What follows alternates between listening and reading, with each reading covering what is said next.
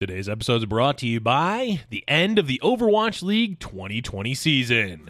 It's high noon.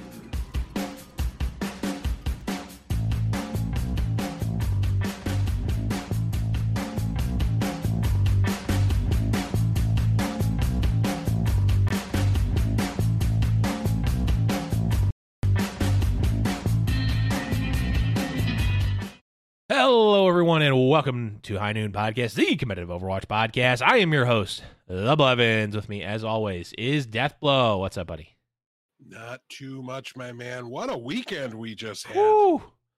Arguably, was- yeah, That was an event, to say the least. Absolutely. Um, we'll be getting into the the details of it throughout the episode, but um, yeah, I'm I'm even I was even surprised how little I was like bummed or affected by the timing of it. Um, Yeah. I didn't let myself dwell on it going into it, but at Mhm. the same time, like to know me is to know that I sleep for 14 to 16 hours at a time on weekends because I True. get like three and a half hours of sleep all True. week during the week. you make up for it. Um, and I make up for it. So like to me, it was like near impossible to have any hope of catching that stuff. Like what I would have needed to do to my sleep schedule would have been so drastic that it just Mhm. didn't make any sense. But I was just able to, you know, wake up and and go to the broadcast and like you know put my hand over the top, of it Right. like, send it to my TV and rewind, and I was I was good to go. I usually did wake up with the the broadcast still ongoing. Uh, one of the days I was Yeah. completely after the fact, but um, yeah, overall it was just a phenomenal event. Um, what? How about you? Were you bummed about the time? How did it? how Um, did it mess with you? I I know w- you were ahead of ahead of me at all times watching. and Yeah, I was. So I would I basically woke up and then was watching um essentially during work or like at the I guess it was I'm trying to think. No, yeah, w- one of the days I I was. Um yeah, I I like it was fine. Um one thing so one thing that they did well was on the actual YouTube page, they had like spoiler like in the title so that it would like prevent you from getting spoiled essentially. Yeah, but the thumbnail still had the two teams. Right, right.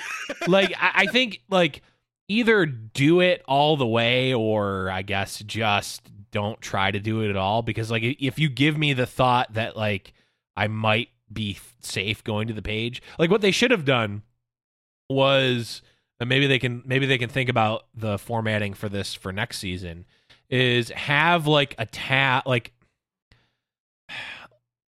I don't know because like if you go to the Overwatch League, if you go to the Overwatch League homepage, like I'd like there to be like a either like a, a pop up that's like, do you want to, you know, are you caught up? And then if you say no, you can go to like a spoiler free page and like go to whatever week, go to whatever match you want, and like have it be like a hundred percent like hands washed, like hazmat suit on, spoiler free zone that you can go to and have it be, you know, you know, overwatchleague.com slash not caught up or you know they can come up with a better name than that Sure. but like have a place to go because like you know obviously we've been spoiled um Yes, we have been. we've been spoiled being in the us and having the the games be centered around us and then also being at physically at the games. But you know it, it, now that we've experienced it on the other end like set up a place to like youtube.com slash overwatch like have a playlist. I, I don't know. I, I don't know if you can do it with youtube because you know they have to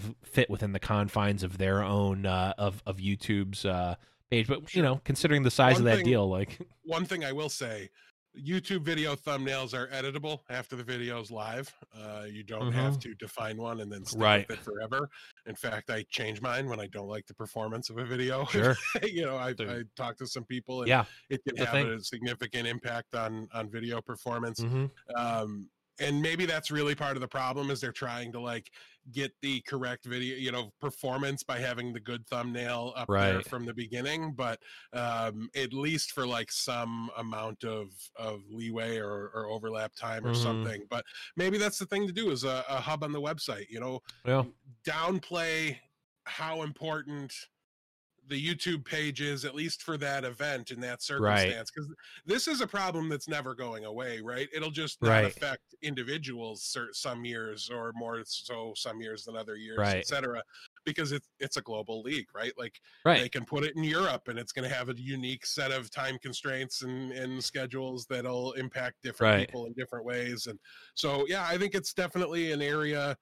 It's and first of all, it's phenomenal that this is like where all of my complaints on the weekend are coming from. right. Um, right. so great job to them. I, I loved uh, the whole feel of the broadcast, uh, everything down to the virtual stage that they were on. Yeah, I wanted to talk about Um, that actually. Yeah, what? It, go ahead. I was gonna Well, I thought it was I thought it was an interesting um it was cool like the the fact that you had like, you know, that it, it made you feel like they were at a at a desk. The one thing I didn't like that I thought was a little awkward was like they clearly told the talent to like oh, look over like you're actually looking at the person that's not actually there and like that was a little bit it, like I get what they're going for, but like I don't I don't think it really get you gained anything by doing that. Like when when Zoe's like talking and like looking up like she would be looking at reinforce, but actually he's over here. Like it's just a little awkward. A, a very small thing. Like you can kind of take that back. Like we get it. You're not actually in a sure. you're not actually there. I- you don't need to go that far into it. I guess that makes sense. I really didn't analyze or concern myself with that aspect of it all, which to me says, a they did a really good job of it. If I didn't notice it, um, Yeah. And B, I Loki just kind of thought they were in like a temporary recording studio that maybe just like that the three of them Oh. were together, but like in their own separate little recording booths. So it didn't look good on camera to like show Th- them side If that's the case, then I get I would get that. sound soundproof booths or whatever That's possible Um, actually. so that they i thought when they looked they actually were looking over at one another but That is the possible. question of where was zoe right because she was back in in sweden switzerland? I don't remember. Sorry zoe Yeah. uh, but uh you know she was back home and then but presumably like she couldn't work when she was there but then she did a little bit. She like found a connection. So maybe she was still just back home and and just had stable enough internet to to work. I, I really don't know. Um but either way i thought they did a really really good job. The Yeah. only thing that i thought was missing and let's be honest i was in vods i was i was skipping around some of the some of the actual broadcast Right. stuff because it's so stressful when you're behind right you're like oh my phone went off is it the discord channel? Right. somebody posts something in the memes the memes Right. channel in the discord that's going to ruin this match for me so like i would skip over some of that stuff and uh, every shot that had jake's like ascot or bandana or whatever the heck he was wearing i had to skip right over that um but yeah so i mean it was just like a, lot of skipping around for me but Mhm. i what i did watch of that kind of aspect of it um i don't know i just thought they did a really good job of it the only thing i Yeah. wanted more of was golden boy and maybe i missed some of the mc stuff but most of what i saw was like the guess the map and like I, no, Yeah. I, I wanted golden boy like you Yeah. had the screens to, for the player cams turn them on one at a time i wanted golden boy calling out the Right. names and then I wanted Striker flexing in the camera when Right. it's turned on. You know, I want I wanted uh, Right. virtual walkouts in its own way, and um, I thought there could have maybe been a little more with that. But uh, and then how do you do that with Golden Boy not being there? Do you superimpose him onto it with a green screen, and there's no way that looks right all the time? Well, Might yeah. look okay most of the time, but I don't know. done enough with Doctor Disrespect can do it pretty well. True. Like you know, he's got he's got him riding in the Lamborghini down to a T. Like uh, the the Overwatch League team should be able to do it. Like you know, fair enough. I've thought Fair that he was in the locker room multiple times. No. Uh, yeah, no. I, for, to me, it felt like Golden Boy was hundred percent pre-recorded. To me, that's what it felt Yeah. like. Um, so like he probably wasn't able to be there at all. So like it was hundred percent. Like we've got the Golden Boy was essentially just bumpers to the event, which is Mhm.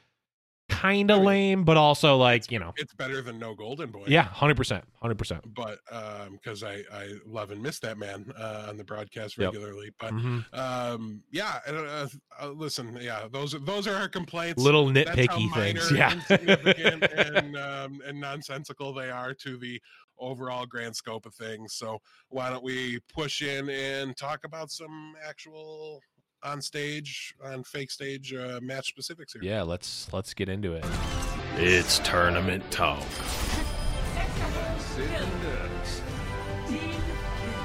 So we started off the grand finals with a preview of the grand finals. Seoul Dynasty versus San Francisco Shock. San Francisco, of course, took that one down three to two. And yes, it's easy to look back and say, oh, well, this was the precursor to what would eventually be the grand final match. But I mean, this at the time, this this set a uh, a precedent. This really like, hey, Seoul is legit. Yeah, they were the I believe the lowest seed or the worst record coming into uh worst regular season record coming into the event, but like by far. Yep. yeah, by far. But I mean, Death, we've said it before, like regular season, yeah, that's great. That's fine. If you want to look at like the spread of like over time, which team was statistically the best, yeah, okay, cool. Get get your your honorary medal for that. That's irrelevant when it comes to playoffs. When it comes to the grand finals, it's like Seoul came to show up, and I mean, this was kind of what you know. If you're not, eh, if you know, you're a San Francisco fan or any one of these other fans besides Seoul, that's what you're afraid of is when you see the you know the ugly duckling turn into the the the, the beautiful swan. When you see the upstart, when you see the dark horse running towards you, that's scary. It's not the. I mean, yes, the the dominant team is going to be scary, but you already know that that's coming. Like that is un. That's Yeah, you not know what a- you're getting from them when you line up across from them. exactly Seoul represented uh, a level up, an, an unknown, a Wild a- card. something to fear. Yeah, a true wild card in this scenario, Mhm. and that has proven to be the Achilles heel of a lot of uh, elite teams in other sports. Uh, I know there was a stretch in the NFL where the sixth seed was like, I mean, that's where you. It's where you wanted to be, right? Sure, you had to play an extra game. Sure, every single one of your games was on the road, but last three years the six seeds showing up in the super bowl Yeah. whether they wanted i don't think they were in like a super bowl winning scenario but yeah it was like six seeds had, had made it a few years running Yeah.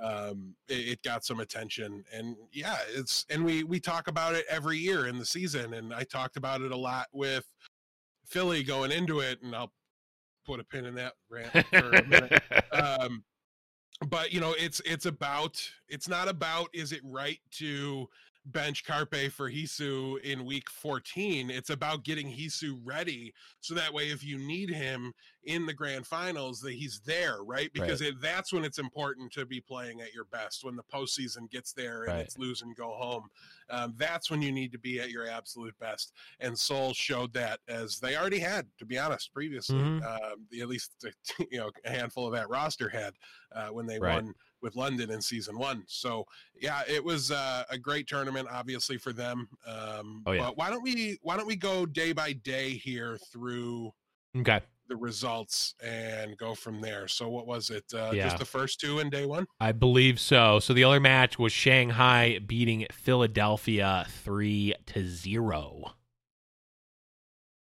Yeah. Um, oh, let's let's keep a pin in it. Let's keep going. okay, so of course that means our losers bracket is going to be Seoul versus Philly, and Philly, you know, they didn't decide to put up a win in this event. They they did not get anything. 3-0 for Seoul. let's go ahead and take that pin out and let's talk about the Philadelphia Fusion.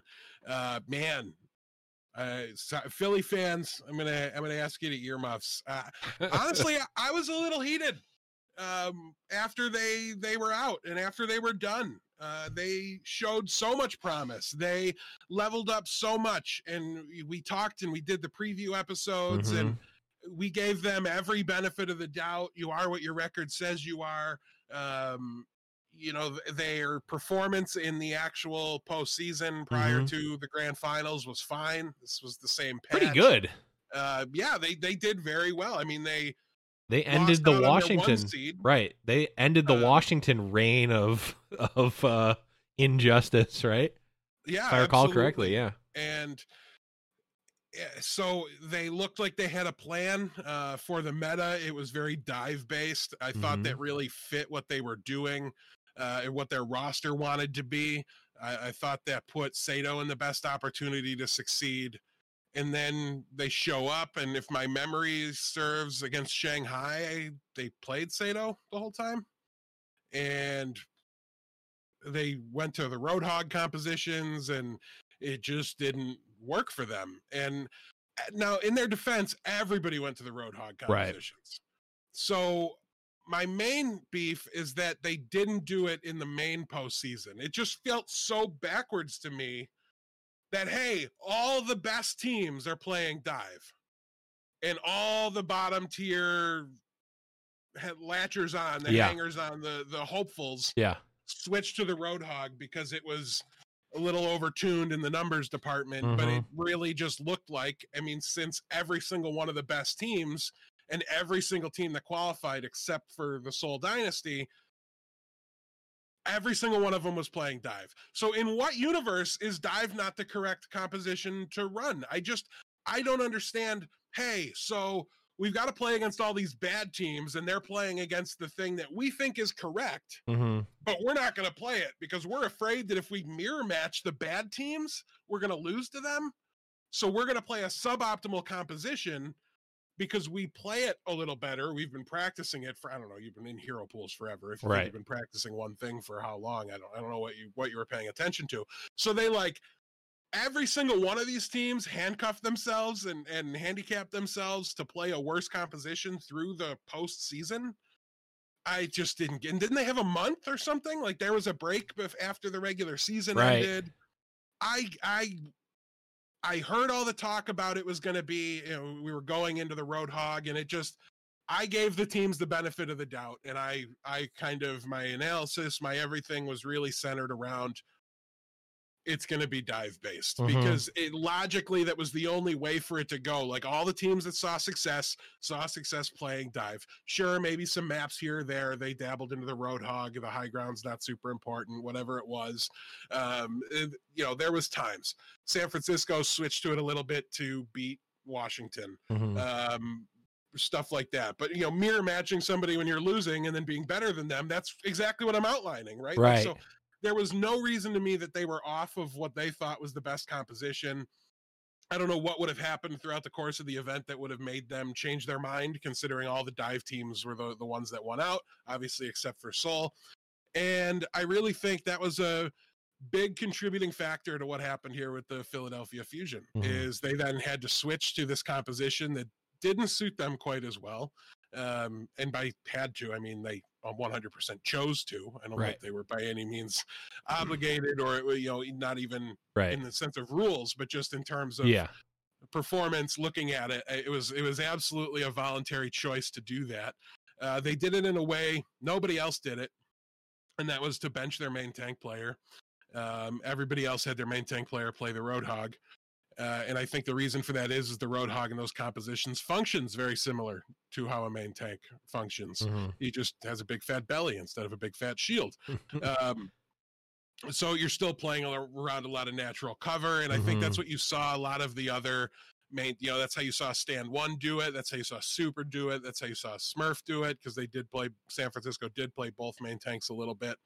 Um, but Philly has to can't play Sato in that spot, and I'm like, I'm sorry, but I. I talked about it going into it. If there's a weakness on this on the Philadelphia roster, it was it was Sato. And listen, there's going to be some negativity surrounding Sato coming up. And I want to preface it by saying this is not me repeating what I said last year and Mhm. saying it's the same thing. This is a very different conversation. This is a conversation where Sato's established himself as a viable, bare minimum league, you know, average in the league main tank player, something that last year I would have never put him in that category. I wouldn't have thought it possible. He's proven me wrong already. Now we're talking about Sato on a championship contender that goes to grand finals. And I thought in every single matchup there was a, a, a main tank difference Mhm. in those Philadelphia Fusion lineups when you know yes he still had the best support line in the world there trying to like bail him out and but like he was less valuable as a flanker playing ball than Gesture was on Roadhog and like that granted Roadhog can flank and and that was definitely the style Gesture wanted to play but that's 100% of what the wrecking ball does he was Right. completely invalidated on any role that was even remotely outside of Winston or, or Reinhardt. uh, to the point where they they couldn't play him on it, and he didn't. I don't think maybe map one, but otherwise didn't touch the um, the stage for Philly against Seoul in the losers bracket there. And I, it was a little bit what I said. He was going to be out of his depth when you separate all of the Bostons and the Washingtons and the Houstons and you know go to the other region if you want to the Chengdu's, the Mhm. Hangzhou's, the teams that just lacked that weren't able to really regularly compete with with the top teams once it became a battle of elite versus elite and the best Mhm. versus the best Philly was able to be exposed starting with the the tank position Yep. um now, Philly also completely harshed themselves. I have railed endlessly about this particular roster choice, the choice to decide in grand finals when your your whole season's on the line that your best, most clutch, absolutely dominant MVP nominee Yeah. on the DPS category, your Widowmaker All Star that's done things on the hero that we wouldn't believe possible had Right. we not mm-hmm. seen Carpe do them. To Yep. decide that suddenly Heesu's your Widowmaker player is a travesty. Yep. It is borderline locking Pharah in your playoff match against the Boston Uprising with no backup plan. I said it on Twitter. They absolutely harshed themselves. They j- just shot themselves in the foot. The coaching staff, I'm appalled we gave the man coach of the year after that decision right, Right. there alone. Um, listen, making do, acknowledging finally that maybe Sato's not the best main tank in the world and there's a better option for you. Um, better late than never, I guess, right? So that's not, I guess, too big of a strike on the coaching staff. Eh, If he did, if he can't play the hog, he can't play the hog. But Right. if he's as good of an Overwatch player, if he's as good of a tank player as we've been sold um, by the coaching staff, by all the talk about how the team loves them, the team believes in them. Well, you know what? Their job's not general manager. Their job's not talent scout. Their Right. job's not head coach. Um, let your players play. Let your coaches coach. And um, so they they take him out. They they take Carpe out, and they were just lost. I mean, they didn't have the clutch ability anymore. Heesu didn't even play poorly. The team just played poorly Mhm. um, they they just felt and looked so unprepared uh, to stand on that stage against the best teams in the league and i was glad i found it before last episode because it really made up my mind that i didn't have philly as a, a serious finals participant contender in my mind because they just constantly failed against the elite teams when they got Yep. the chance they were like one and four against san francisco but they lost to Paris when Paris was on the up because the meta really suited them. Like they would lose to the the teams that popped up and, and were elite in specific metas, Right. if not across the board as well. And it just They're the gatekeeper always. yeah, and and they just The never door's always open. belonged. They Yeah. were just propped up by the fact that, especially at the beginning of the year, how many times did they play against Houston? How bad was Houston at the beginning of the year? Right. Uh, how many times did they play against Boston? How many times did they play against Washington? Yeah. Those are the teams that were in the immediate. Well, maybe not Houston, but those are the teams Houston didn't. Like I think they were pushed into the East Coast group. Anyways, Right. the, leave them out because they even got better over the year, and I don't know that they fall into the like they were the anti-clutch team, but they Mhm. were good anyways. Um, at times, anyway, that's this isn't about that, but they were just locked into matchups against like the Boston's and the Washingtons Right. and the, the bad teams so often that it really inflated their record. Yeah, and, it just made them look good. um, Yeah. yeah, and if the if the regions were together, I don't think they would have had an you know the number two seed overall. Uh, No. I think they would have been tested more than enough, especially after seeing the, this weekend play out and what exactly you know playing against elite competition with with stakes um, did to them. Uh, it it just really really demolished them. Like they it was a rough rough outing. So my heart goes out to you Philly fans. I've certainly been there uh, in my my sporting career as a fan um, rooting for a team that that looked good, and then when it, it mattered, just didn't show up. But Yeah. um, man, it's they they really need to look at things and listen. If they're okay being a team that makes it into the playoffs and never actually accomplishes anything, then I think they're fine where they are. But uh, we're right back to where we were last year with this roster Right. if they're just going to keep Sato and they're just going to keep subbing Carpe out for average to above average replacement level players Mhm. from their bench. Um, they there's a fundamental philosophical problem in Philadelphia. Yeah. One that doesn't stop them from winning in the regular season. It doesn't stop them from being considered a good team, but it it stops them from being more than a footnote, more than an afterthought, and Right. it, it's going to keep them from being an, an actual legitimate championship contender. Uh, it's it's funny too because I I kind of went on Twitter and like I said I was I was hot after the the first two days. I I it was it was funny and that's how good the matchups were. Yeah. like, they got my blood going and it, it's a it's a very good thing that my reaction was that way. But all the other things we were sold, you know, like Shanghai's the best team in in the league and it's not close. Right. Where, where did that show up? Or Right. Korea's better than NA. Went, Sorry, but like that's not how it played out. And like you can't keep repeating this refrain over and over again for narrative's sake just to have it blow up. Like you, you gotta have something to base it off of. And Right. thankfully, I think that's a problem that goes away. Um, we're not going to be separated by regions probably ever again. I mean, who knows how long the COVID crisis lasts? Maybe we start the year that way next year. Hopefully Right. not. But um, you know, it, it's you'll always have the common opponent metric to look at when the league's all together.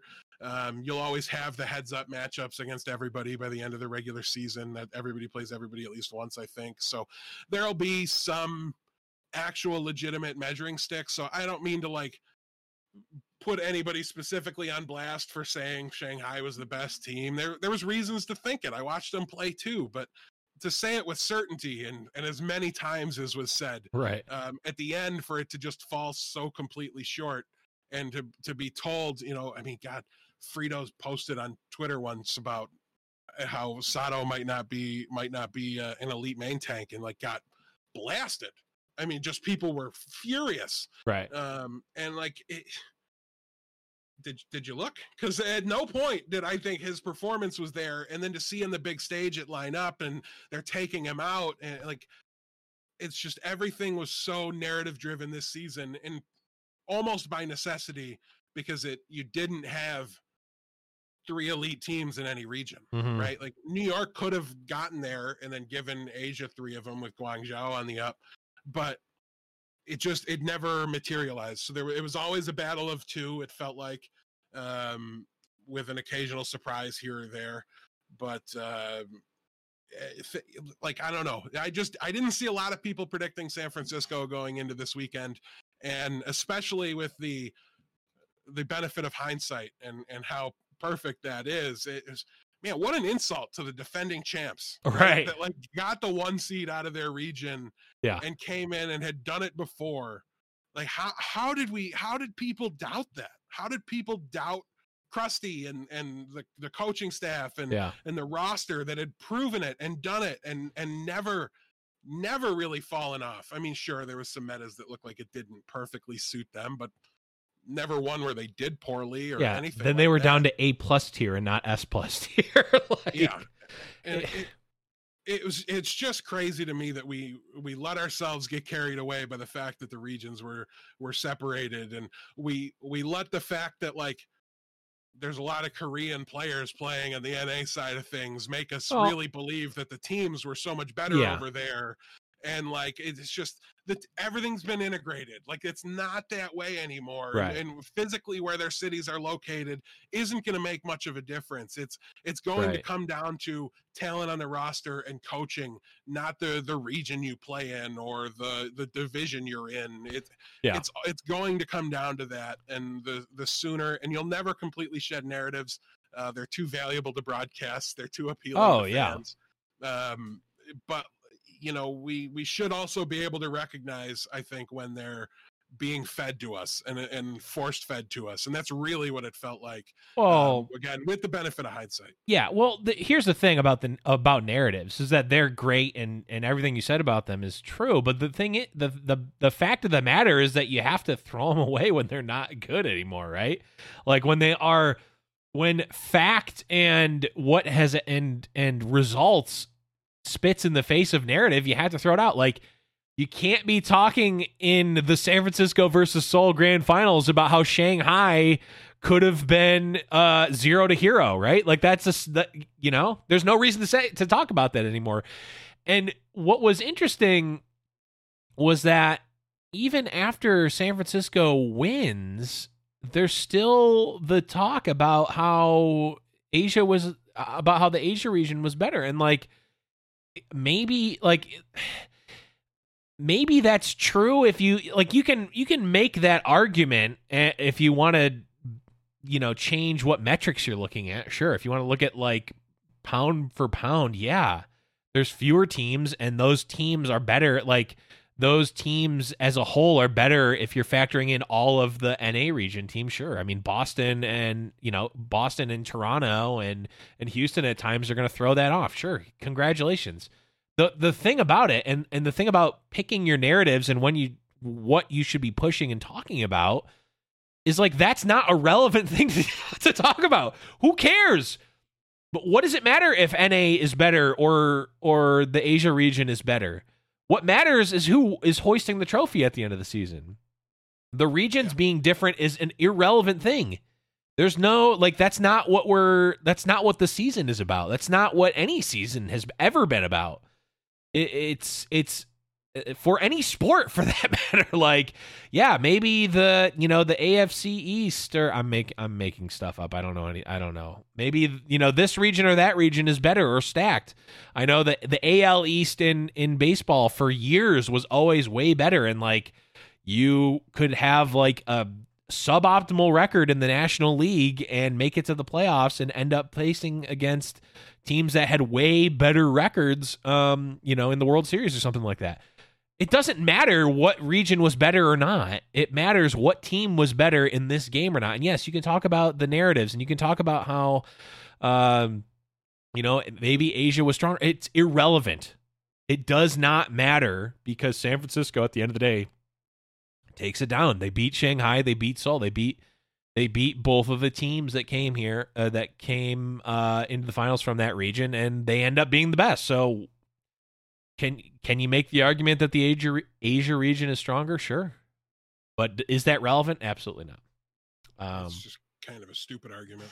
Um, because if Yeah. you're not talking about the top end of the region, then what are you bothering to, to talk about? And that, that to me is what it comes down to. Because you're right that Asia didn't have a, a Boston, it didn't have Sure. a, a Washington, um, it, it didn't have those bottom end teams, but right. it also might have had they not been separated because when you're one of those bottom end teams and you're forced to play against the same opponent over and over and over again you learn the opponent you're not Right. a better team but you're better against that opponent Right. because of your experience in facing them and that gives you the opportunity to maybe earn some upsets that Boston didn't have the chance to earn Yeah. because they were spread out playing against you know 14 teams or, or I can't remember Yeah. how exactly it was broken up um and it's it's too funny to me. You mentioned people kind of kind of clinging to the narratives after the fact and and still trying to justify them. And I'm I, I'm just gonna call it out directly because why not? But like Yiska commented on my hot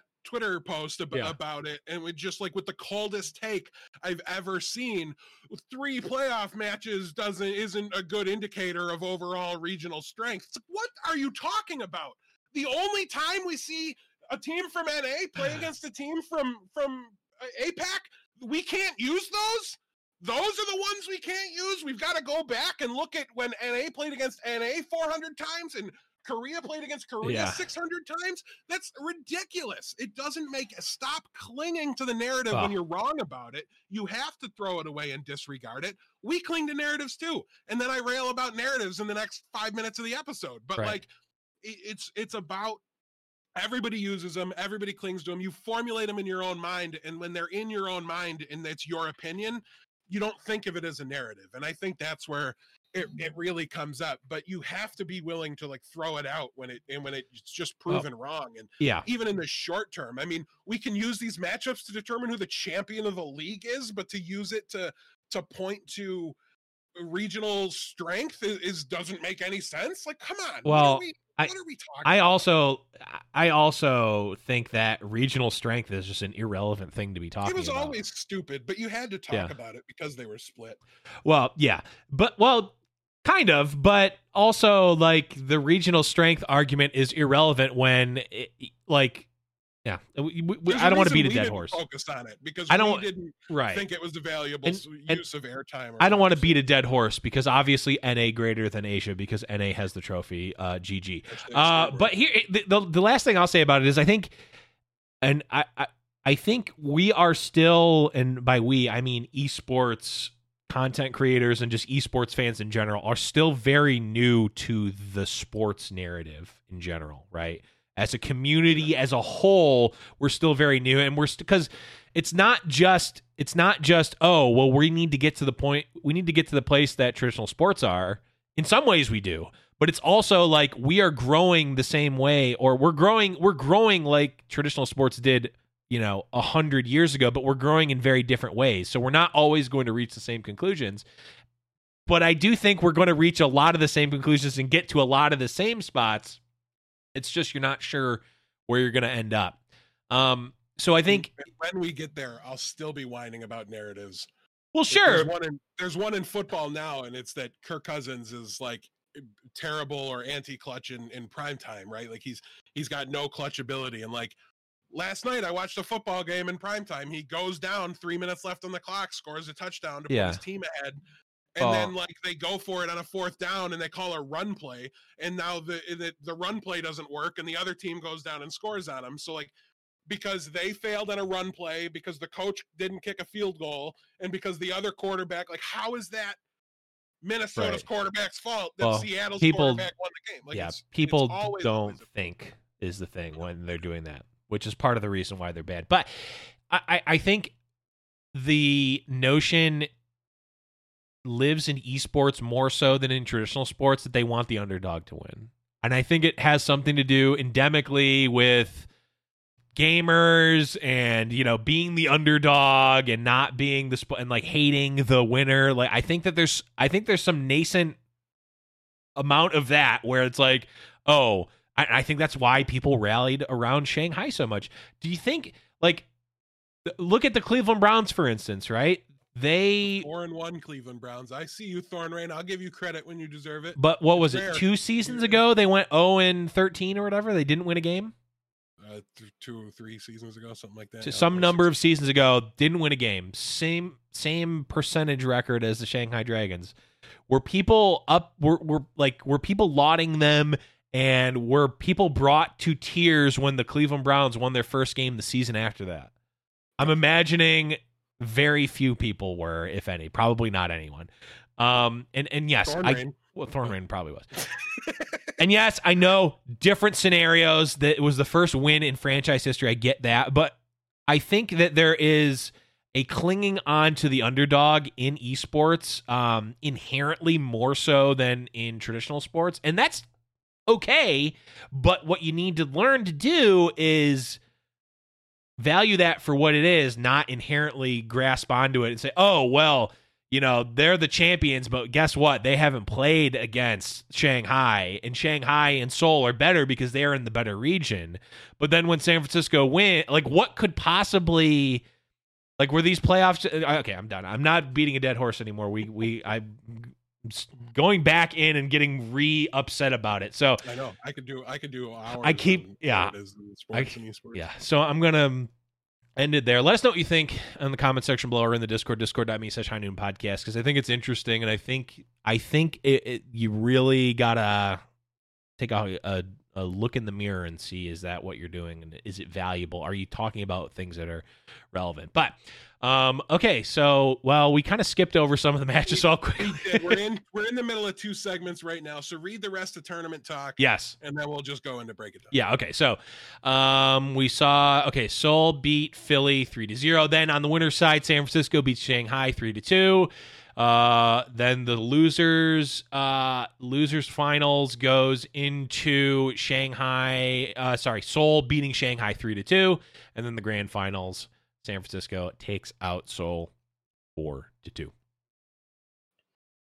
And there Yeah. are our grand finals champions who apparently aren't good at. Okay, I'm not I'm not I'm not I'm not doing it again. I'm not I'm not reopening that wound. Um All right. So we covered the Philly meltdown. Yes, we did. Um, let's talk about, and we did kind of touch a little bit on the the Shanghai disappointment, but I do want to talk and discuss a little bit about maybe what happened. Is obviously this is a different caliber of letdown than than Philly was. Um, they they lost to the eventual champs, yep. which is always understandable. Sure. Uh, and then they lost to the Seoul Dynasty, who were the the hot team. Mhm. Um, this was, I think, the way the meta developed. This is a little bit this a, a similar case to me with Philly, and like, why did you leave Dive? Mhm. Why did you take Fearless, one of your best players throughout the season, off the off the field, off the stage, and put him in on the bench in favor of Stand1, just because his Roadhog was better? When you proved you didn't need Roadhog to beat other Roadhog compositions throughout throughout an entire playoff. Mhm. So I do think that factors into it. But let's say you're on board with everybody switching to Roadhog and think that's correct. Um, I think that did leave them a little bit underclassed in the main tank department, uh, similar to what it did to Philadelphia. Stand one was solid. He looked pretty good, but I think he was maybe the fourth best of five qualifying Roadhog players in the mm-hmm, tournaments. that mm-hmm, San mm-hmm, Francisco played with two of them. Um, you know, Gesture was probably the best of them. Um, I thought his performance was was absolutely outstanding, and I think that in the three to two close matchup, I would I would give Gesture the nod, and the, the main tank difference is the reason why uh, they were able to close out the losers bracket side of things with that three to two win there. Um, I thought Shanghai also did a lot that was really really strong. Um, I really liked their decision to go to Diem. Uh, I talked a lot throughout the season about like where is Diem, where is Ding? You had one of the best DPS duos. I want to see those guys Mhm. uh, and I want to see them integrate with the new additional talent of Fleta and Lip. Um, and I thought Diem performed very, very well uh, in in the matchups that he he had. I thought they brought in they benched Fleta, they benched their MVP at times, and from performance, from what I saw, this wasn't a, a Philly situation because as good as Fleta is, he doesn't have that inherent clutch factor that we talk about Right. with Carpe Profit, and maybe I'm underrating it a little bit, but there didn't seem to be any drop off when Lip came in to play Hanzo. Right. He was lights out on the hero. So I thought those those swaps were spot on. Um, again, if I'm making comp critiques or, or have any issues there, it's going to the Roadhog style instead of the dive. It's it's none of the individual player stuff that they did. Um, so yeah, really hard to discount. I think the the constant refrain I had with this team and really why I didn't pick them. You really saw them collapse in big moments again. Um, Yeah. Their their inability to be clutch really reared its head, and and it happens only in these super super high stakes moments. But I really thought that was a defining reason why they lost. And there was a Shang Nine there. It was early on in the the Seoul match. It certainly happened. I think they may have won the map anyways, so it was okay. It was one of the, Mhm. the Koth rounds. Um, but you could see it. And LeeJaeGon for as phenomenal as he's been all year long, and how Alarm's presence really robbed that man of a Rookie of the Year award Mhm. um man he was feeding for a little bit there like he just was so aggressive and he'd jump onto high ground as lucio and like try to 1v6 uh the the Seoul Dynasty and and it just pretty regularly got him beaten up um and then he he also managed to flip a switch and it wasn't a problem later and maybe it was going to the mercy but he was like even he was aggressive there. I mean it's his style it's great but it, it's got to be calculated it's got to be an intelligent aggression you've got to pick your spots to be aggressive and Mhm. maybe the start of a Koth round with six people standing on the high ground and your team on the low ground is the wrong time to be super aggressive Right. and, and go for the the big play and um, that was something that did fix itself over time but i mean early mistakes add up and early mistakes give a team like Seoul momentum and confidence Yeah. and the ability to really get in get in their own head about it right Yeah. like eh, when you're a 12 and 12 team going to the grand finals you've got part of you's got to be like we're outmatched what are we doing like this isn't this isn't going to work like even if you're not saying it or even if you don't really there's some small part of you that that has that it's what i talked about with san francisco like Yeah. how does a team beat them attack them early. You've got to get them on the ropes. You've got to get them second guessing themselves. Um, and I do think Shanghai, with some of their early mistakes, allowed Seoul to get in that headspace Yeah. where we're going to win this one. This, this is ours to to take down.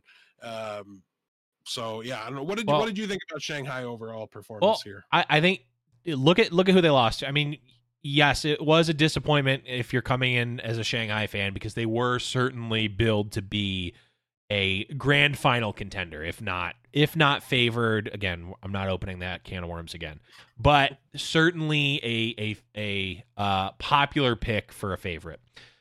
Look at who they lost to. San Francisco, again, reigning champions right now. They've been at the top of the Overwatch League for a long time now. And then Seoul Dynasty, which again, record being a little wonky.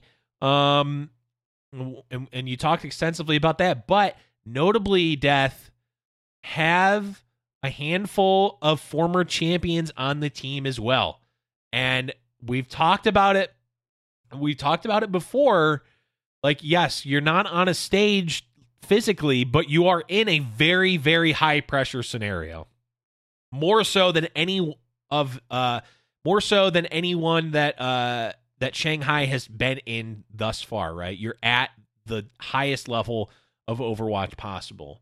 Um Seoul at least has a core that's been there. San Francisco literally was there last year and dominated. So some of those nerves, like you're getting rid of some of it. And like if it doesn't need to be a complete and utter explosion, like Philly not winning a single uh map, it can be a little thing here, a, a Shang nine at the beginning, a flip of a map that could have been a W, a little thing here that is caught and like and maybe is corrected throughout the course, but like look at the they lost 3-2 both times, right? You flip one of those maps, you flip two maps total and they're all of a sudden in the championship or actually winning the cha- I mean depending on what you do, but like could be potentially fighting for the championship, right? So it's not like a huge well, uh, they've never been here. They com- they were completely outclassed and they lost everything because they didn't, you know, they forgot to you know, set their keyboards right. It's not something like that. It's the little things like, hey, you're in a high pressure scenario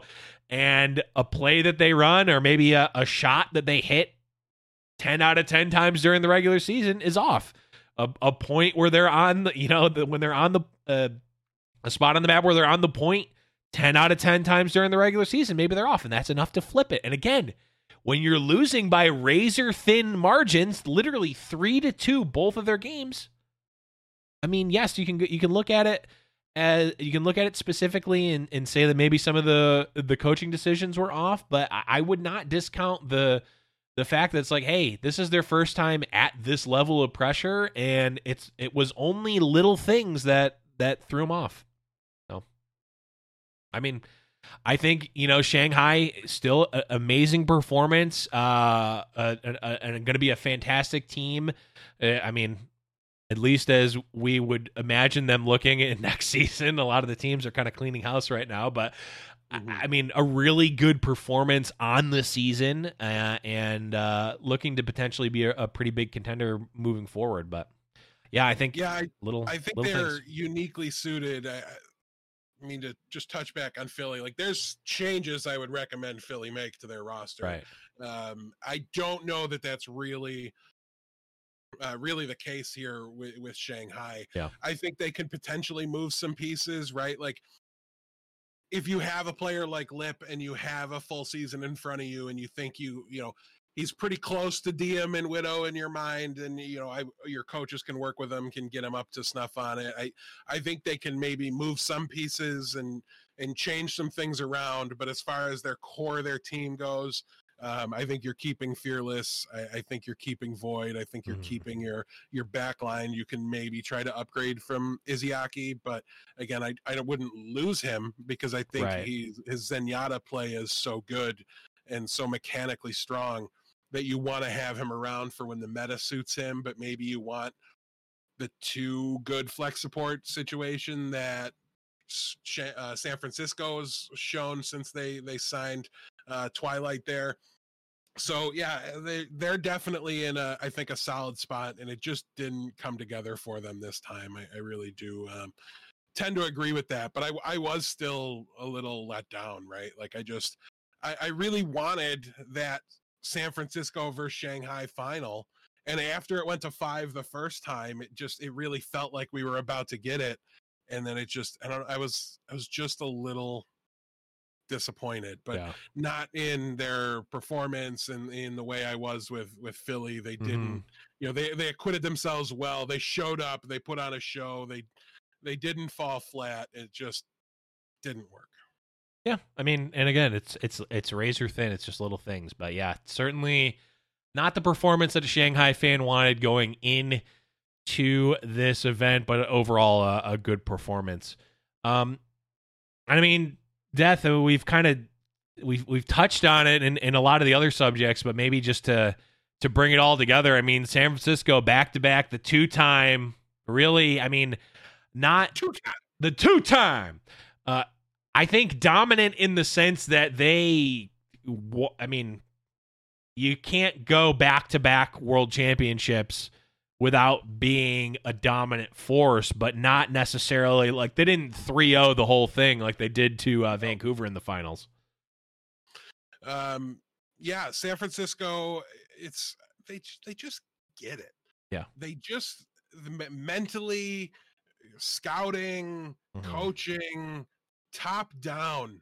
They are the gold standard model of what an Overwatch League team should be, and and how they should they should act, how they should perform. uh, You know, everything about it, down to the swagger, the arrogance, the all that stuff that comes with winning that you earn the right to Right. do when you win. Their ability to recognize weaknesses and and there's one thing I can really criticize on this team. Two things I can think to criticize. One on the season and then one on the weekend.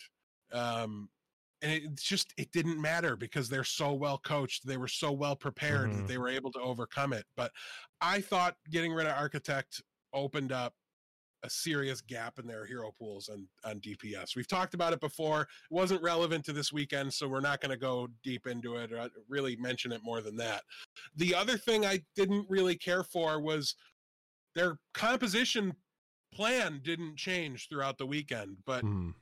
it was Smurf against uh, the the Seoul Dynasty uh, the whole time. I'm double check. Oh, Havana Super came in, and he played one map in the first match. And Mhm. so, if your hero pools aren't changing, then why are you swapping your main tanks? That's that's one thing I really Yeah. didn't get, and it's not a question you have to answer when you Right when you win. um, so it's just a Yeah. curiosity, something that I'm going to um, wonder about personally. Mhm. And I also think it signals a roster change that's going to happen for this team. They're not coming in the next season with both of these players.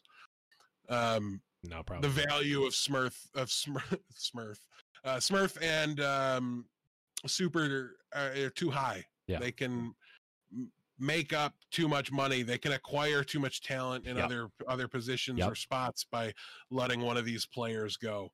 Um, so I fully expect them to do that. Now, next week we're going to catch up on all the free agent stuff Yes. we're we're missing and that we haven't talked about over the last two weeks.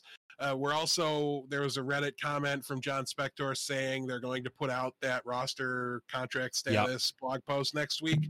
Um, we're also recording late next week, so fingers crossed we have that information uh, by the time we record, and then we'll just do a free agency. I mean, uh, we might as well just episode. plan the episode around that because it's if we're gonna do the Yeah. free agency. so If it's later in the week, we we might record late in the week or Yep. something. No, it's the off season. We can record and do whatever. we record want. whenever we want. Um, so keep an eye out for that. Um, feel free to ask us in Discord if you're looking for it, et cetera, et cetera. But um, yeah, I mean, there's there's going to be some changes there, but uh, I, I mean, how much more can I say nice about this man? But I thought Choi Hyo Bin was just the reason that they're so dominant yet again when I watch them play. It's constant. His ability to perform on whatever the off tank is, whatever they need from him. He's top three on all of them. It it was D.Va in the the regular postseason, and then it was Sigma this time around, and he just is so consistently incredible for this team. I I talk about him like the glue that holds it all together, and that's what I saw again this past time around. Mhm. Um, I also thought Striker was was I mean he was the grand finals MVP, so that that in and of itself speaks to how um, great of a performance he had. Um, but yeah, I, I mean, top down, the, the whole roster performed great. I thought Violet should have been in consideration for that. Like it was like Choi, uh, Violet, and Striker. If San. Francisco won, were the the three, I would have been completely fine with with getting that award. Um, so yeah, they they were just they they were great, and you even got to see a player like On step in, and you didn't know that he would have that kind of clutch stage mm-hmm. performance, and he there was maybe a drop off. If I'm being honest, I think there was maybe a drop off in what we saw from Ons in the regular season versus what we saw from him here, and part of that is again the same thing what happened with Sato, right? Where you're now on this stage Right. and this weekend it's you against the best 100% of the Right. time. So how do you look as dominant as when you get to play against bad teams in the regular season? It it, it makes a lot of sense but he he by no means was a, a liability or a problem. I thought he you know he performed very well. Um just another shout out to the coaching staff. Like we can't speak more positively about coach Crusty than than Yep. we do given every opportunity to do so. And i i think he alongside Chobin, Choi Bin, Yeah. just make everything work for this team. Um, and just he keeps the the train running on time, everybody on schedule, everybody doing what they're supposed to be doing. Nobody's out of position when they're playing. Everybody knows the plan. They're just so prepared. They're so ready for Mhm. every single opponent. And even when they're not, even when they fall behind, they get it figured out. He's able to communicate the adjustments he wants the team to make in, in whatever the limitations are. It's still not 100% clear to me when the coaches can talk to him and when they can't. Um, but I think like even in between maps, they have like a some amount of time where they Right. can hop on the call or something. So Mhm. um, yeah, I mean, they're just absolutely 100% what every team should be modeling themselves to Oh, be. yeah. And, and it's start with the coaching staff, get that, get that right, get the right coach there, and then let them build the roster they want, let Mm-hmm. them give them the, the reins to drive the organization. And that's when you find the players like Ons that can come in and, and contribute. That's when you can trade for strikers and things Right. like that, that that they need to do. I mean, so many of these pieces were acquired Yep. by Crusty after he got there. Yep. That it's his fingerprints are all over everything they do, and and you can't mention the two timers uh, without starting the conversation with the coaching staff. So Yeah. big congratulations to them. Um, great to see. I'm I'm glad they're the team that I chose randomly, flipping a coin last season, going into the um, grand finals to paint my face and uh, go nuts for. Yep. Because yeah, uh, they're they're really paying that back with interest um, over these two years. so it's it's great to see and Yep. um, yeah, I mean. Spoiler for next week, but like Moth posted LFT, and who knows how long this is Yeah. last and how long they can keep it together. Um, but they were able to do it for two years, and that's really, really difficult. The Yeah. the back to back thing when every when you've got a target on your back against every opponent, everybody gives you their best because they want to be able to say they upset the San Francisco Shock and Mhm. they, they got that win, and a win against them really validates you and and your your storyline your narratives your arcs that you're improving everything you're trying to sell.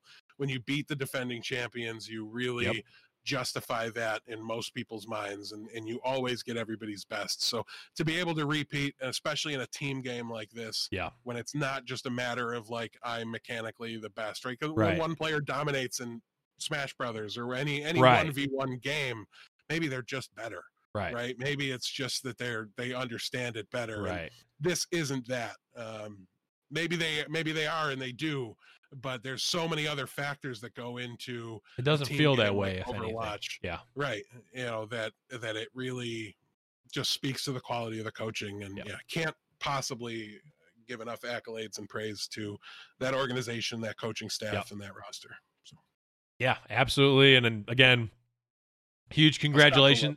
Yeah. Huge congratulations to the San Francisco Shock. I'm sure the uh, what was it like 1.7 million dollar check that they're going to get cut is also a pretty good uh, congratulations as well. But DB, that's 2020 for you. We did not think that. Did you think we were going to be here when the season started? Uh, I don't think anyone did. Um, but we're here. Is in watching it at home. Uh, Yeah, right, right. Watching, you know, all that. Seeing San Francisco win again. Yeah. I mean, Oh, sure, sure. They were the preseason favorites. Yeah. Would have thought we were there. Um, we we touched briefly on it in the other conversations, but we're, and we're not going to go too deep into Seoul's Cinderella run here. But um, greatest greatest player of all time in in Overwatch League. Who do you got? Greatest player of all time. Who's, the goat? Oh, the, goat? it's got to be Profit. He's number one in everything, basically. who's the most clutch player of all time? Uh, I mean, I would say Carpe, but you can't be clutch when he's not in the game. Yeah, you- you're, when you're benched, you're not clutch. What's to me, the it's gesture. It's gesture. Oh yeah, like the man's two postseason runs, he he looked like he was head and shoulders the best player on the server at Right. all times. Like I don't want to diminish how good Profit looked this weekend, but by comparison to Gesture, to Oh, me, it oh, yeah. wasn't. I mean, it was the same close. season one as well. It really was. I thought Gesture should have gotten the the MVP for the postseason as well. He just didn't have like the the flashy play and Right. like the deciding match to, Right. to maybe push it over the edge. But man, when you talk about like the difference between somebody like Sado who looks so good through the regular season and then doesn't have what it takes when you get into the like uh, who would- who would you rather have? Like I there's so many people would say Sado over Gesture. To me, it's like Really? no brain. It has to be the case. I mean, they might all be Philly fans. I don't know, but it is insane to me that that would even be like questioned. that's even a lot of question, people yeah. Would question it. It, it. Gesture should be considered like the if he hits the free agent market, he should be considered the best possible pickup at the position. I don't care who else becomes available. right. I don't care what the stats say, regular season numbers, throw it all out because this Right. man can take a, a a 500 record team and turn them into finalist participants. Right. And he just could not have impressed me more, uh, even if they'd actually won the event. Like Right. it, it just felt like he did everything possible from his his spot to give his team that W, and it just didn't work out. Um, also, props. I, I thought Fitz was out of his mind, the best we've ever seen him um, this weekend as well. So I'm very curious to see what Seoul does. 12 and 12, or I think that was the record, 500 uh, win Yeah. record or, or win percentage in Yeah. the regular season isn't something you rest on, but I think there's very clearly something there for Seoul as well. Um, Yeah. That they have the right pieces to build around now. I'm very curious to see what they do uh, with their roster going into the next year because they could very easily ascend into that tier one category with what they have. Mm-hmm. Yeah. If they can just get the rest of it together and um, maybe not even like they did this year. I mean, they maybe got a little lucky with a meta that let Gesture play Roadhog and just be the best Right. player in, in the weekend or whatever. But um, yeah, like eh, maybe they're right not to worry too much about the regular season record and just have the players that are good in this moment. But they were like in a regular Well, season with in- playoff cutoffs instead of everybody makes it in, right? Right. I was going to say, if you don't make it to the playoffs, it doesn't in. matter. Yeah. Yeah. So I don't know. They're they're going to be a very interesting one to watch throughout the off season. Maybe Yeah. one of the most entertaining um, of the teams that isn't going to fire everyone and start over again. Right. So, A- absolutely. Yeah. I, I think, uh, yeah, it's really because we've seen Seoul has shot themselves in the foot traditionally as an organization time and time again during the regular season. And yes, you can't, they did have the unique opportunity to just turn it up for the playoffs and the grand finals. But like, if you're not, again, if you're not there, it doesn't matter. So very interesting to see. But death, this is the end of the 2020 season. We're moving into the off season, but it has been a banger considering all that has happened with COVID and the changes and all that stuff. I mean, yes, it was rough at times, but I got to say, you know, hats off. Even though I'm not, I'm literally not going to take my hat off. Hats off to the league. Hats off I've to the teams and time. everyone that participated. Hats off to you as the listeners and fans who tuned in and uh, stuck through it in this uh, crazy time. Because I mean, they could have shut it down. They could have, you know, done what a lot of traditional sports did and said, "Hey, we're not going to have a season." I mean, it would have been a at least a somewhat reasonable. Uh, you can't really blame anyone for not wanting to put on something like this when we're in a literally a global pandemic, but they did. So, hats off Zero to the percent infection rate, as far as I know, of all their players, all the staff. yeah, Haven't haven't heard of a single player getting Right. sick or contracting it. Yep. which is great. My football team's landing in Nashville to play against a team of 22 positive players Yep. um, tomorrow. So I'm stressing out about that. But that was a problem that, listen, the, it wasn't perfect. And we said it the whole way, the whole time going into it.